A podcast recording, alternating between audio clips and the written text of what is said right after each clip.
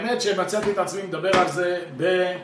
ביומיים שלושה האחרונים, הנושא הזה של התפילה, של תקיעת שופר, שלבלבל את השטן, המון המון להזכיר אלו של יצחק, דיברנו על זה שזה עניין, דיברנו על זה גם בדרך השם כאן, אה, זה חלק מהעניין לגלות את הקשר העל-טבעי או הלא הגיוני שיש בין הקדוש ברוך הוא לעם ישראל.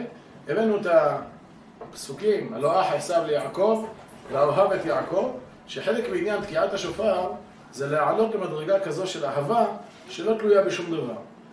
אהבה שלא תלויה בשום דבר.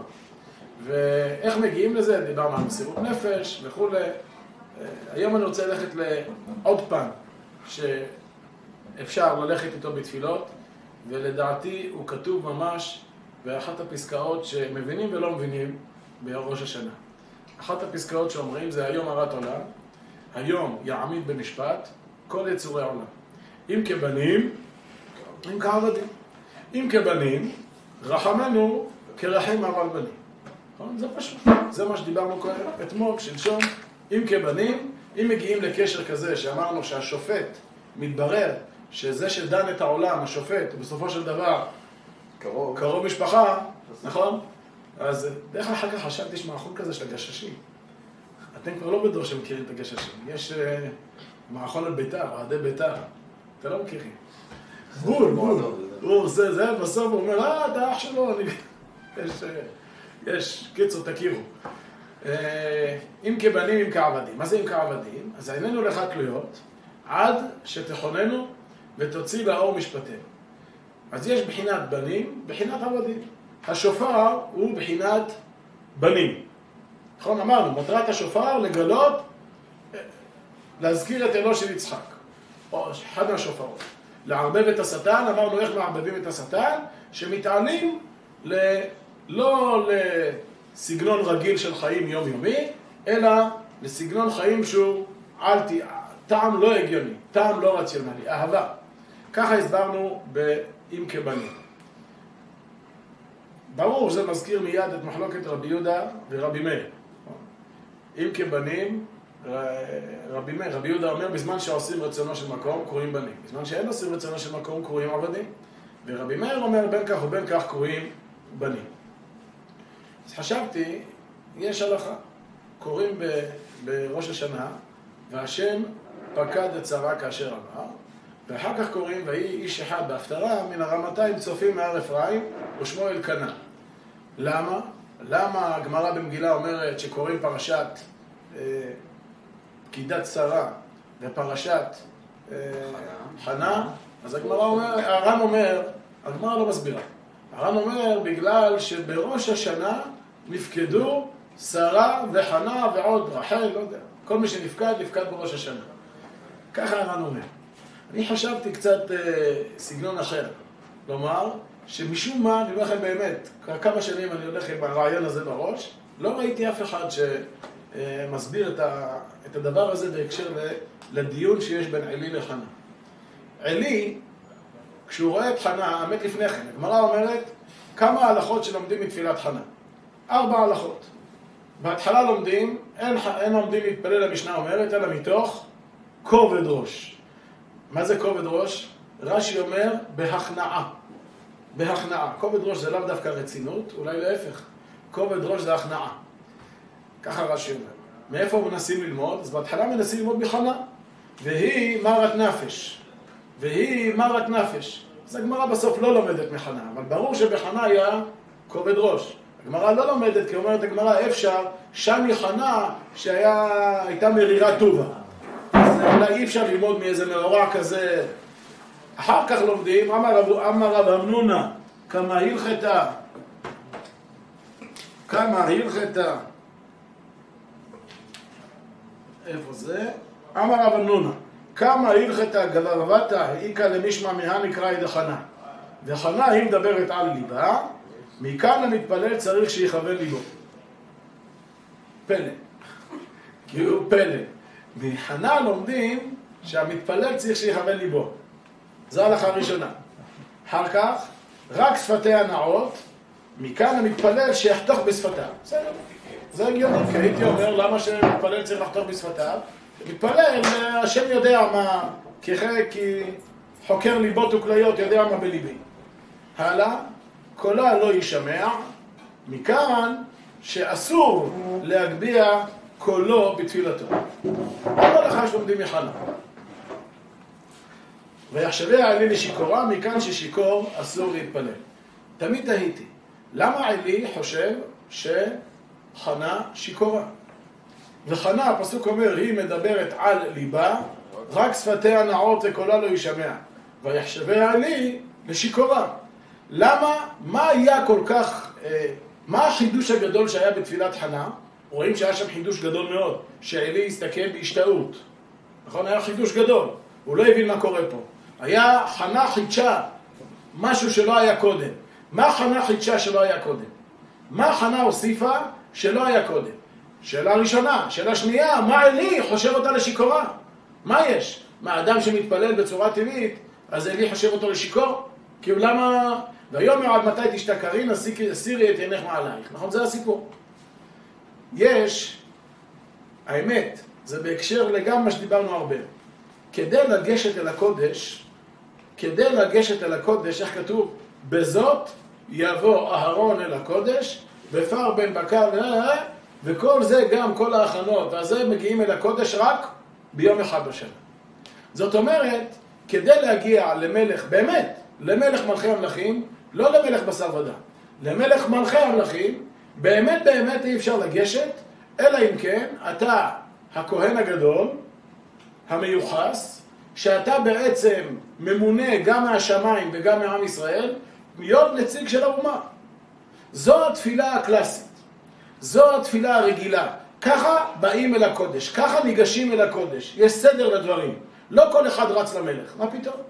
כשבאים לפני המלך צריך הכנות.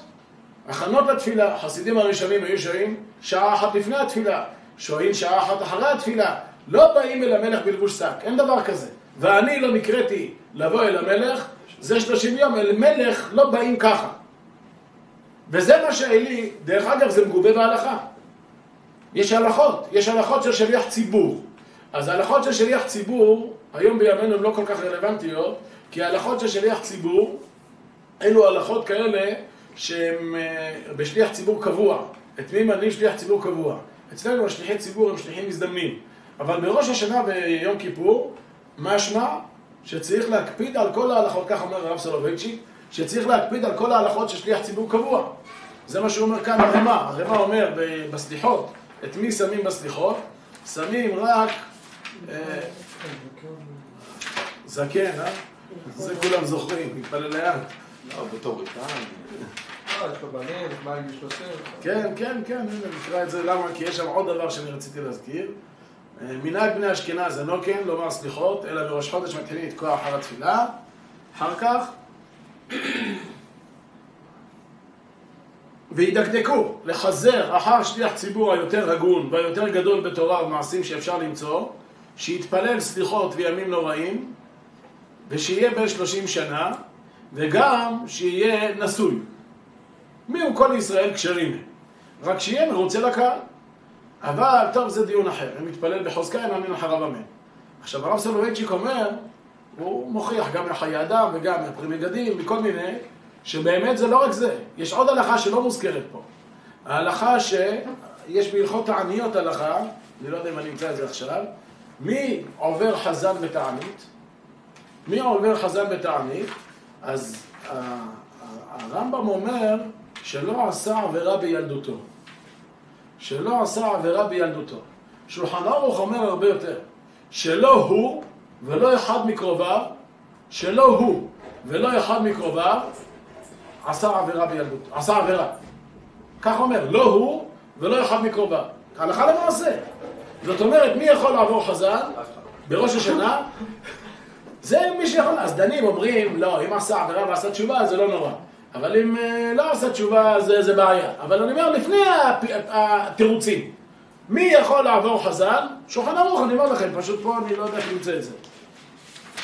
מי עובר בתפילה? בדיוק. לא, לא רק שהוא צדיק, גם שהסביבה שלו. למה? באופן פשוט זה תפיסה של אלי. לא ניגשים לתפילה לפני המלך איך שאתה בא לך. אין דבר כזה. תראו, בישיבות חרדיות, באמת זה דבר יפה לראות. לפני התפילה, כולם רצים ל... למלתחות, בדיוק לכזה, שמים את הכובע, שמים את החליפה, וניגשים לפני המלך. זאת אומרת, אין דבר כזה. תפילה זה עבודה רצינית ביותר. במיוחד אם אני אומר תפילות כנגד קורבנות תקנו, אז לא כל אחד יכול לבוא. דרך אגב, למה דווקא בימים נוראים, אומר הרב סולובייצ'יק, יש זה, אומר כי בימים נוראים, התפקיד של שליח ציבור הוא שונה מכל השנה כולה. כל השנה כולה הוא חוזר על תפילת הקהל, מקיים תקנת חז"ל, אומר חזרת השץ. בימים נוראים השליח ציבור הוא הפה של הציבור. וכיוון שהוא הפה של הציבור, כביכול, הכל תלוי בו. לא רק, הוא אומר את זה לא רק על החזן, הוא אומר את זה גם על הבעל תוקע. וכן על כל מי שעובר לפני כל דבר ודבר, מנחה, שחרית, בימים נוראים, וזה מסביר המון המון תפילות שאנחנו אומרים דווקא בראש השנה, אוכילה לאל אחלה פניו, ושאלה ממנו מענה לשון. עוד שנייה נגיע לענייני עני ממעש. הנני עני ממעש גם כן, זו תפילה שמי שלא שמע אותה באמת הפסיד, הפסיד ומפסיד. הנני עני ממעש זה אדם שניגש להתפלל ומתנצל שהוא עני ממעש, עני ממעש. ואז מה הוא אומר? וקבל תפילתי כתפילת זקן ורגיל, ופרקו נאה וזקנו מגודל ומעורב בדעת עם הבריות. זאת אומרת, באמת איך אפשר לגשת לפני הקדוש ברוך הוא, במיוחד ביום הדין. במיוחד ביום הדין. שכמו שהגמרא אומרת, אפשר שספרי חיים וספרי מתים מונחים לפניו ולומר שירה? לא כל אחד יכול לגשת אל המלך. אין דבר כזה. אין מציאות כזו. יש הלכות לגשת איך ניגשים אל המלך. הגיוני? לגיטימי. זאת תפילת אלה. גם אלמלא חוני אתה... נכון, נכון, נכון, נכון. זה התפילת האלה. אלמלא חוני אתה, נכון, הייתי גוזר לך נידוי שאתה קובע לקדוש ברוך הוא, נכון? אני לא יוצא מהמעגל הזה עד... זו התפילה הרגילה, המקובל, ככה, ככה מתקבלות התפילות כל השנה כולה. ככה מתקבלות התפילות גם בראש השנה. בראש השנה אמרנו זה מעיקר הדין אפילו. שהשליח ציבור ניגש ולכן עושים תשובה 30 יום קודם ראש השנה. למה עושים תשובה? כדי שנהיה ראויים לגשת אל המלך. ככה זה. לפני השופר. השופר מעורר מידת הרחמים, יפה מאוד. אבל לפני השופר, אתה צריך, כדי לגשת אל הקדוש ברוך הוא, יש במקום אש להבת שלהבת.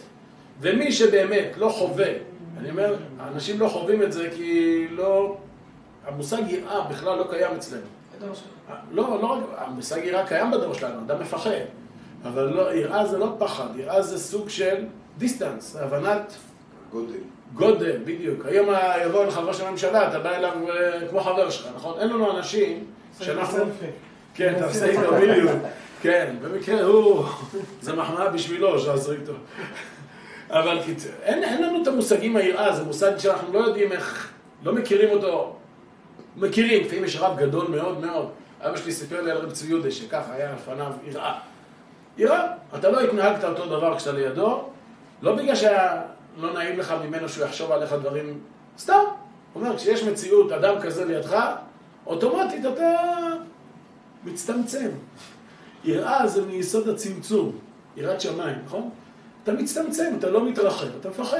אולי נדבר לו לעניין, נכון? אולי... אה, אה, אפילו שהוא... הוא לא מכיל אותך ולא אכפת לו והוא סופג הכל. זה מושג יראה. כשניגשים אל הקדוש ברוך הוא, דבר ראשון ניגשים ביראה. השם שפתי תפתח ופי יגיד תהילתך. רואה את הדבר הזה עלי, רואה שבאה אישה, קודם כל, אישה פשוטה, ניגשת אל הקדוש ברוך הוא ומדברת איתה, ומדברת איתו כאילו... מי יכול לעשות דבר כזה? אדם שהטשטשו אצלו התחומים בין טוב ובין רע, נכון? מה ההגדרה של שיכור, של שתוי, שלא יכול להתפלל, שאינו יכול לעמוד בפני המלך? גם פה, אני תמיד אומר, יש, מה זה לא יכול לעמוד? הרי הרבה פעמים אנחנו שיכורים, אנחנו מתפללים יותר טוב. לא מדבר שכרות של פורים. פורים זה לצנות. כאילו, זה שכרות אחרת. יש לה, יש לה צדקה מהרב קוק שם בעולת ראייה, מי שרוצה כן. צדקות תורניות שיחפש שם. אני טוען שלא צריך. כמה שאתה שיכור, אתה פטור מהמצוות, אז זהו, אל תתפלל. אתה מסתכל עליי, כי אני כן מתפלל. אני בשלב הזה לא פטור מהמצוות. אבל כתפיסה, אני ככה חושב. לא צריך אה, צדקות, אתה שתוי, עשית, קיימת את המצווה. לא? טוב, אבל אה, זה לא הדיון. עכשיו, אבל בפורים אדם שתוי, או לא בפורים, אדם שתה קצת, פתאום יש לו כיסופים, פתאום זה פותח אצלו מעיינות. פסול, אסור לו להתפלל. למה? כי הוא לא יודע לעמוד בפני מלך. עמידה בפני מלך זה לא כיסופים, ולא רק אהבה, ולא רק נעימות. עמידה בפני מלך זה קודם כל הבנת המעמד.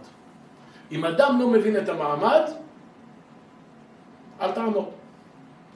אם אתה לא מבין את המעמד, אם אתה לא מבין איפה אתה נמצא, אלא מה, אנחנו אצלנו התפילה היא סימון וי כזה, נכון? להגיד את כל המילים. אז, אבל באמת באמת, אדם שמרגיש שהוא עומד לפני מלך, לא יכול לעמוד. זה מבהיל. זה באמת מבהיל. זה מאורע רב רושם. אנשים חווים את זה קצת בתקיעת שופר, קצת ב... אני יודע איפה, לא יודע, כל אחד יש לו את השלבים שלו בחיים, מה? נעילה. מה, בנעילה יש כאלה. את העמידה הזו נוראת ההוד. ההוד הזה. שאתה, אתה בקושי יכול לדבר. מי שזוכה. מי שזוכה.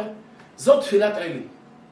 ואז כשאתה רואה אדם שניגש ככה למלך, נכנס, עושה מה שהוא רוצה, מדבר איך שהוא רוצה, אז אתה אומר, הוא שיכור. זה הפשט, לא יודע למה אף אחד לא אמר את זה. אני אומר לכם, עברתי על כל הפרשנים בתנ"ך. ויחשביה עלי לשיכורה, אז אמרו כן, כי היא אכלה לפני כן. כתוב שהיא אכלה ושתתה, אה, ואז אחרי שהיא אכלה ושתתה, באה לדבר אל המלך. אז הוא כן, כי הוא חשב שהיא השתכרה מאז. אבל ברור למה הוא חשב שהיא שיכורה.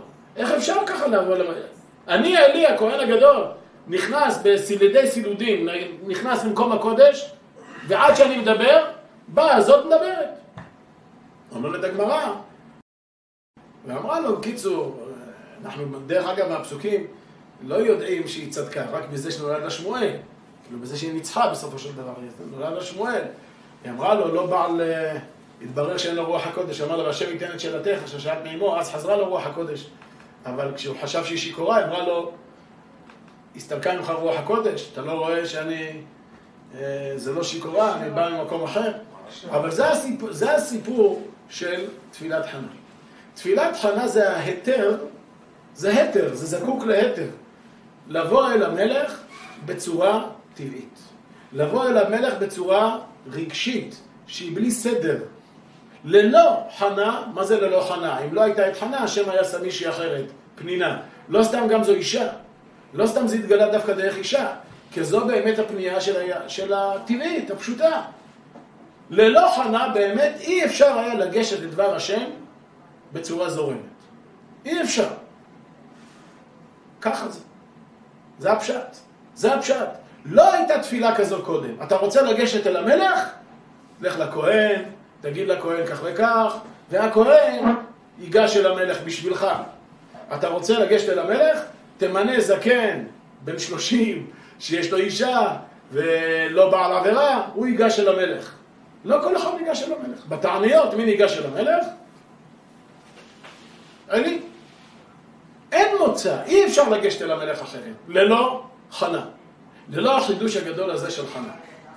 באמת, אחר כך, במהלך הדורות התברר שהתפילה מחולקת הרי גם לחלקים, שחנה בעצם, התפילה הזאת, תפילת חנה, התפילה הזו שניגשים אל המלך בצורה טבעית, היא, הזן הזה הוא הזן של תפילת עמידה, תפילת לחש, היסוד הזה של תפילת לחש. לכן לומדים את כל ההלכות האלה. יש, אה, אה, הגמרא אומרת, להלכות, לתפילות של חנה הזאת גם, אני מקצר, לתפילות האלה של חנה גם יש כללים. כללים, וזה הכללים שהגמרא לומדת. כלל ראשון בתפילה שבאה בצורה פשוטה וטבעית, הכלל הראשון הראשון הראשון, שתהיה אותנטית. שתהיה אותנטית. שתהיה אמיתית.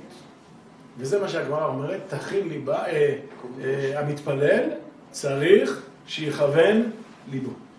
המתפלל צריך, שאלנו פשיטה, ברור, צריך פצר שיכוון ליבו. לא, זו תפילה אחרת. המתפלל צריך שיכוון ליבו, זה על התפילה הזו. התפילה הזו של חנה, המתפלל צריך שיכוון ליבו. כשאתה בא לפני המלך בצורה זורמת, דבר ראשון, תהיה אמיתי. תהיה אותנטי. שבאמת התפילה שאתה ניגש אל המלך מבטאת את הדברים שאתה מרגיש. באמת באמת.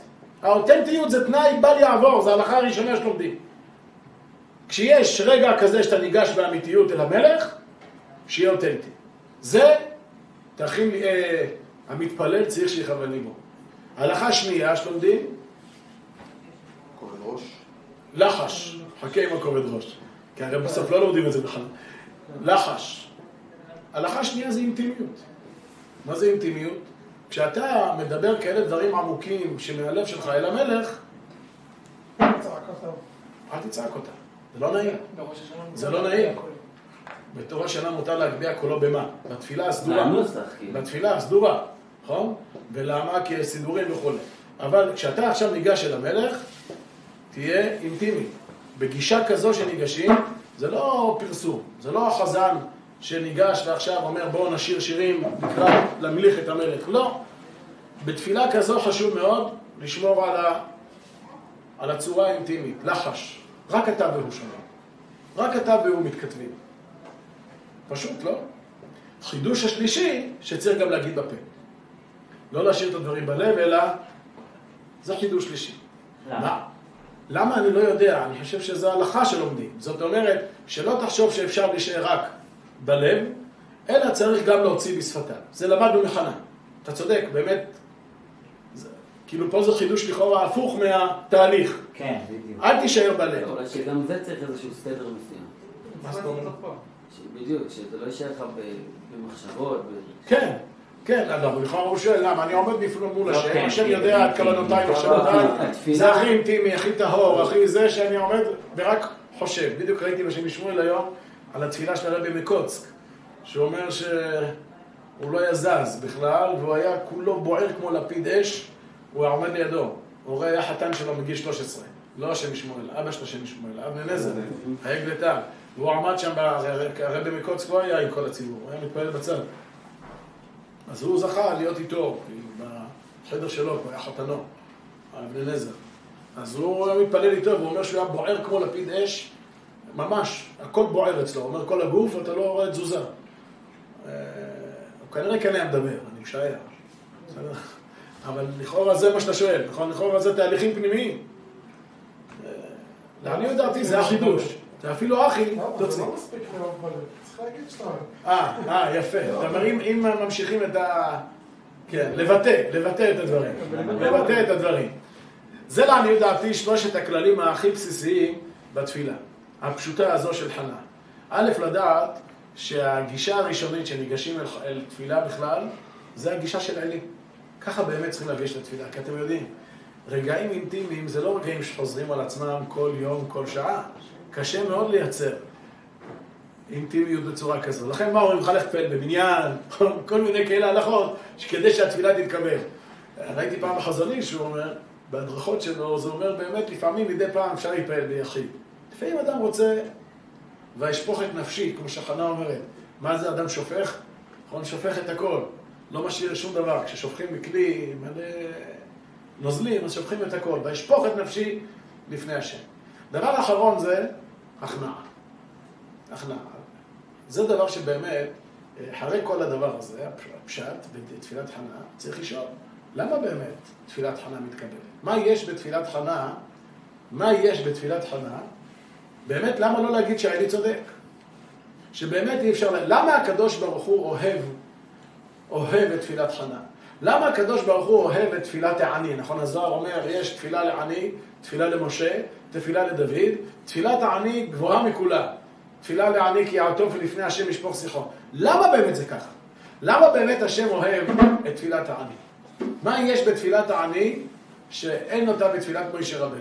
שאין אותה בתפילת דוד? הרגשת חוסר.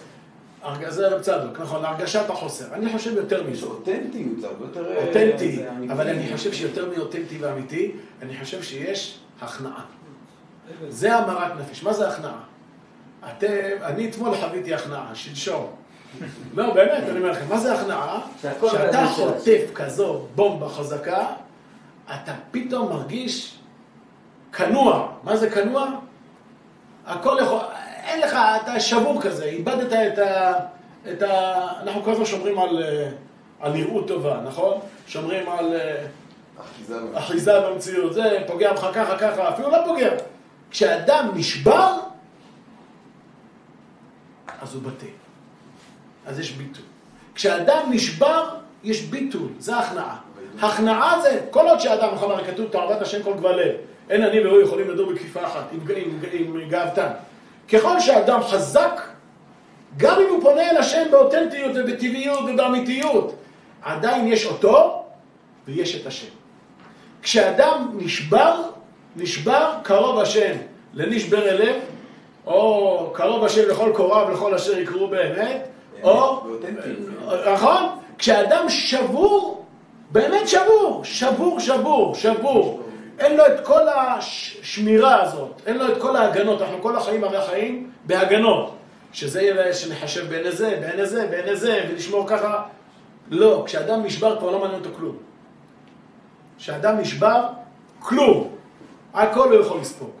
אתה לא מעניין, תגידו ככה, יגידו, זה לא משנה, הוא כבר איבד את ה... איבד את הברקסים, איבד את הבלמים. אז יש הכנעה.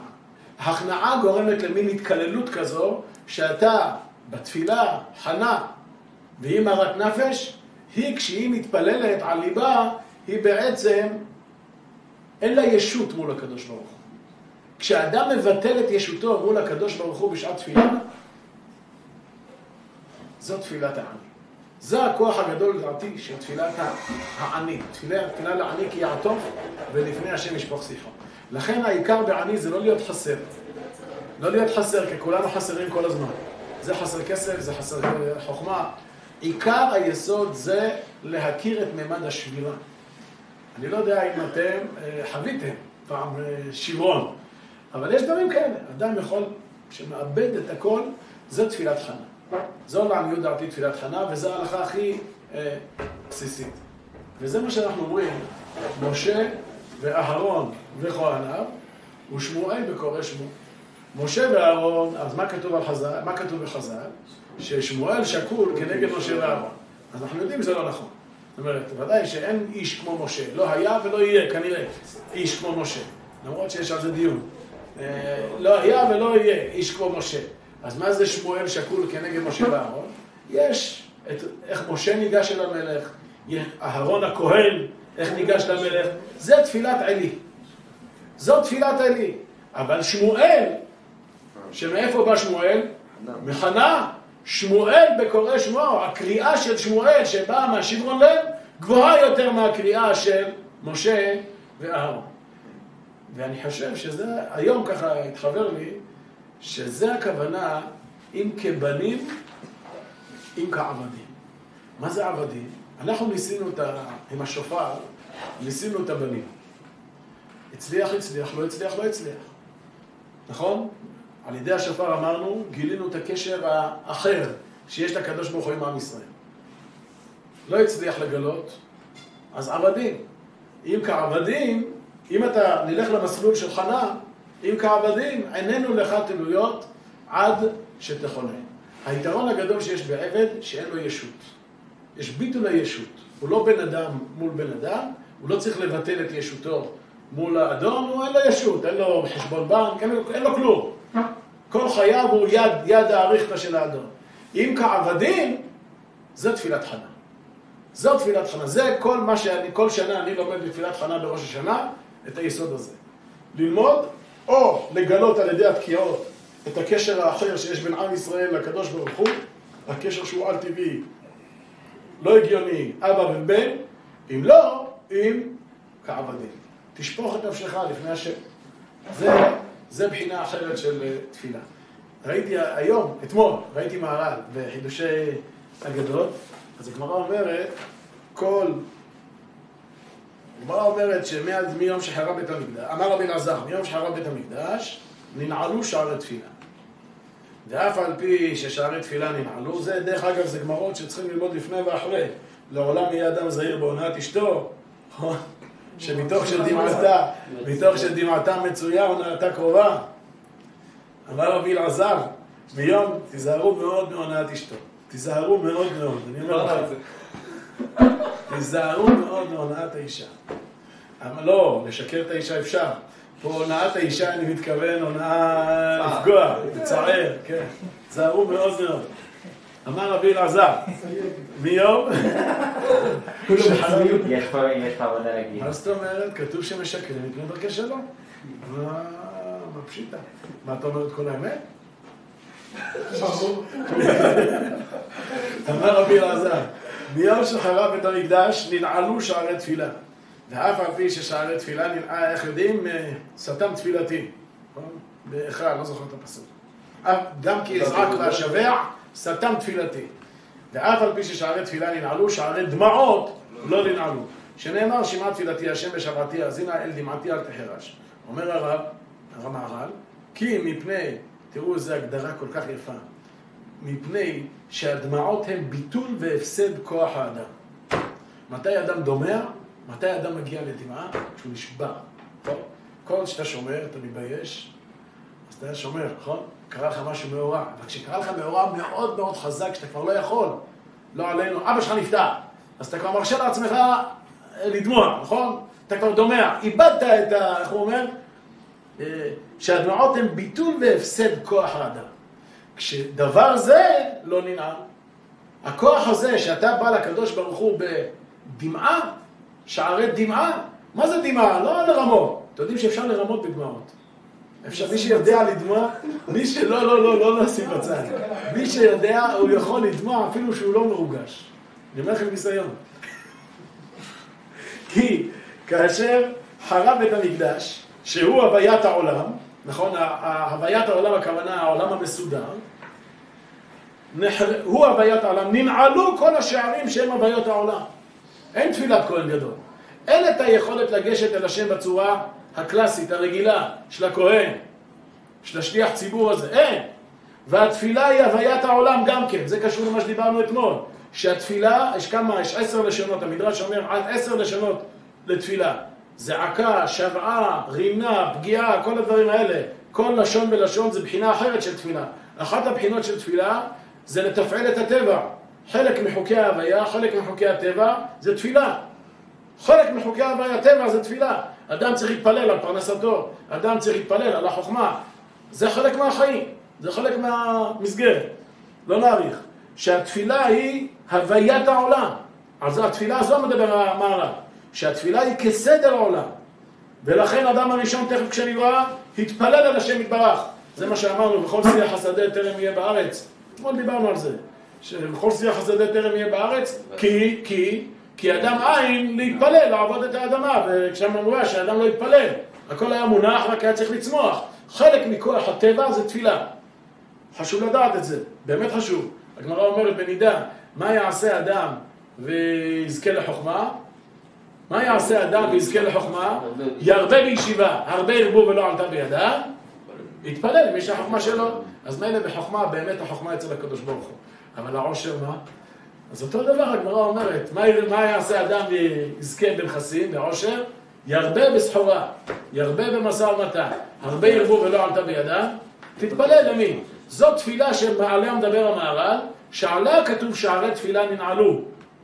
למה? כי היא חלק מהוויית העולם. כשבית המקדש נחרב, ההוויה, כמו שאנחנו מכירים אותה בתנ"ך, נחרבה. הקשר הזה עם העולם העליון נחרב, הסדר הרגיל.